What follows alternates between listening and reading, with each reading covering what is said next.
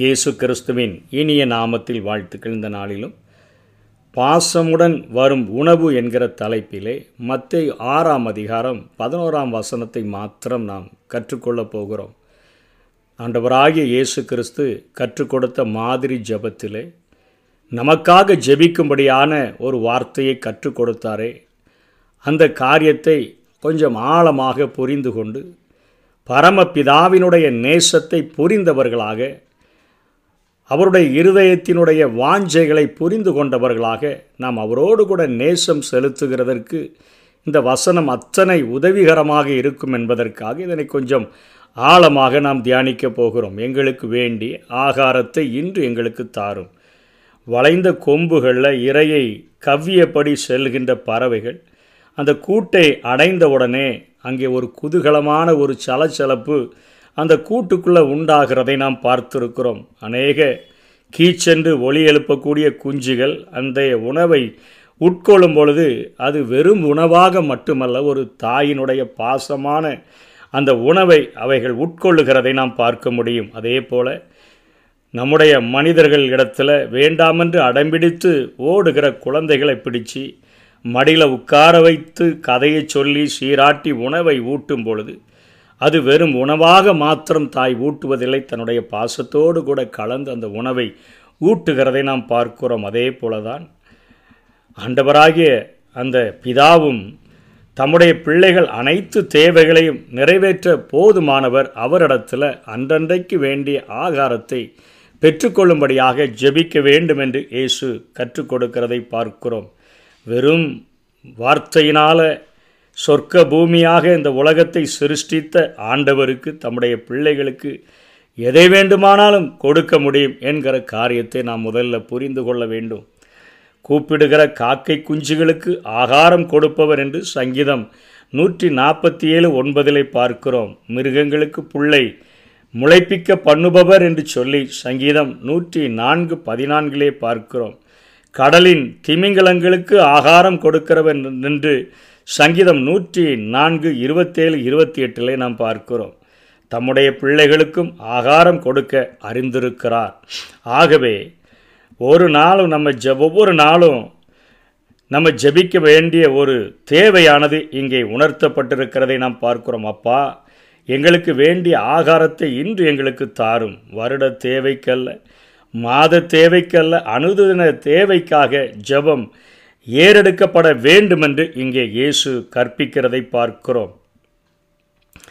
இந்த உலகத்தினுடைய உறவை இழந்தபடியினால மனுக்குலத்தினுடைய அந்த உறவை இழந்தபடியினால தன்னுடைய செல்ல குமாரனை இந்த பூமிக்கு அனுப்பி அவருடைய ஜீவனையே இந்த உலகத்திற்காக கொடுத்து மீண்டுமாக இந்த உலகத்தை மீட்டுக்கொண்ட ஆண்டவர் உணவு வழங்குவதற்கும் அப்பால் ஒரு உறவாடுதலை ஆண்டவர் எதிர்பார்க்கிறார். அவருடைய ஆசீர்வாதங்களுக்கும் மிஞ்சி அவரோடு கூட உறவாடுகிற ஒரு உறவாடுதலை ஏதேன் தே தோட்டத்தினுடைய அந்த உறவை மனிதர்களிடத்தில் ஆண்டவர் எதிர்பார்க்கிறவராக காணப்படுகிறார். தாய் தன் குழந்தையை மார்போடு அணைத்தபடி உணவு ஊட்டுவதைப் போல நமக்கும் அவர் உணவு ஊட்ட விரும்புகிறார். பாசமுள்ள அவர் நெஞ்சம் அதற்காக துடிக்கிறது என்கிற காரியத்தை நாம் புரிந்து கொள்ள வேண்டும். ஆம். இந்த பாசம் கலந்த இந்த அமுதம் உண்ணும் அனுபவம் நம்முடைய வாழ்க்கையில் ஒவ்வொருவரும் நாம் பெற்றுக்கொள்ள வேண்டும். அது எவ்வளவு மகிழ்ச்சியான அனுபவமாக இருக்க முடியும். இன்றைக்கு அவசரமாக அலட்சியமாக இன்றைக்கி ஸ்ராபம் எரிச்சல் கசப்பு இவைகளோடு கூட நிறைந்த நிலையில் உணவு நம்ம உட்கொள்ளுகிறோமா இல்லைன்னு சொன்னால் ஆண்டவருடைய சன்னிதானத்தில் ஆண்டவரே எங்களுக்கு தேவையான காரியங்களை எங்களுக்கு தாங்கன்னு சொல்லி கேட்கும் பொழுது அத்தனை சந்தோஷமாக நாம் தந்தையினுடைய பாச கடலில் நனைந்தவர்களாக அவருடைய கரத்திலிருந்து பெற்றுக்கொண்டு ஒவ்வொற்றையும் ஒவ்வொன்றையும் நாம் அனுபவிக்கிறவர்களாக நாம் காணப்படுகிறோமா? அப்படி அனுபவிக்கிறவர்களாக இருந்தோன்னு சொன்னால் நம்ம எத்தனை பெரிய ஒரு பாக்கியம் செய்தவர்களாக நாம் காணப்படுவோம். அதைத்தான் இயேசு கிறிஸ்து இங்கே அருமையாக கற்றுக் கொடுக்கிறதை பார்க்கிறோம் சங்கீதம். நூற்றி மூன்றாவது அதிகாரத்தினுடைய பதிமூன்றாம் வசனத்தில் தகப்பன் தன் பிள்ளைகளுக்கு இறங்குகிறது போல கர்த்தர் தமக்கு பயந்தவர்களுக்கு இறங்குகிறார் என்று சொல்லி பார்க்கிறோம். அவருடைய சன்னித சன்னிதானத்தில். நாம் நம்முடைய காரியங்களுக்காக உணவுக்காக மாத்திரமல்ல நம்முடைய தேவைகளுக்காக நாம் கண்ணீரோடு கூட ஜெபிக்கும் பொழுது அவருடைய பாசத்தில் நனையும் பொழுது தகப்பன் ஒரு உலகப்பிரகாரமான தகப்பன் தன் பிள்ளைகளுக்கு எப்படி இறங்குகிறாரோ அதே போல கர்த்தர் தமது பயந்தவர்களுக்கு அவர் இரக்கம் செய்யக்கூடியவராக இருக்கிறார் என்று பார்க்கிறோம். ஐஸ்வர்யவானாகிய அந்த பிதாவினிடத்தில் இந்த ஆசீர்வாதங்களை நாம் கேட்டு பெற்றுக்கொள்ளாதபடி பிச்சைக்கார உலகத்திடம் கரவே கரமேந்துகிற இன்றைக்கு விசுவாசிகளாக ஊழியக்காரர்களாக நாம் இருந்தோம் என்று சொன்னால் நிச்சயமாக நாம் பரிதபிக்கப்பட்டவர்களாக காணப்படுவோம். யோபு தன்னுடைய வார்த்தைகளிலே இருபத்தி நான்காவது அதிகாரத்தில் ஐந்தாம் வசனத்தில் சொல்கிறார் இதோ அவர்கள் காட்டு கழுதைகளைப் போல இறை தேட அதிகாலமே தங்கள் வேலைக்கு புறப்படுகிறார்கள். வனாந்திர வெளிதான் அவர்களுக்கும் அவர்கள் பிள்ளைகளுக்கும் ஆகாரம் கொடுக்க வேண்டும் என்று சொல்லுகிறார். இன்றைக்கு உலகம் தருகிற ஆசீர்வாதங்கள் எல்லாம் வனாந்தர வெளிதான்.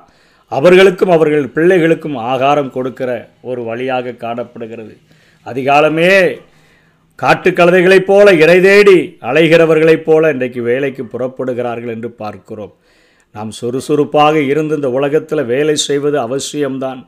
ஆனாலும் தேவனுடைய ஆசீர்வாதம் கர்த்தருடைய ஆசீர்வாதமே ஐஸ்வர்யத்தை தரும். அதனோட வேதனையை கூட்டார் என்று சொன்னபடியினால நம்முடைய ஒவ்வொருவருடைய வாழ்க்கையினுடைய எல்லா தேவைகளையும் சந்திப்பதற்கு அவர் எகோவா ஈரையாக போதுமானவராக இருக்கிறபடினால அவரிடத்தில் கேட்டு பெற்றுக்கொள்வோம் பாசமுடன் வருகிற ஆசீர்வாதங்களை பெற்றுக்கொள்வோம் கர்த்தர்தாமே நம்மை ஆசீர்வதிப்பாராக. ஆமை கற்ற பிள்ளைகளுக்கு தகப்பன்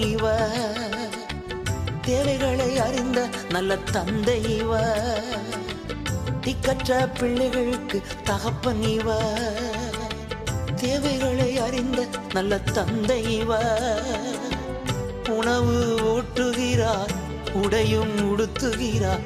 உணவு ஊட்டுகிறார் உடையும் உடுத்துகிறார். அப்பா அப்பா தகப்பனே என்று கூப்பிடுவோம்.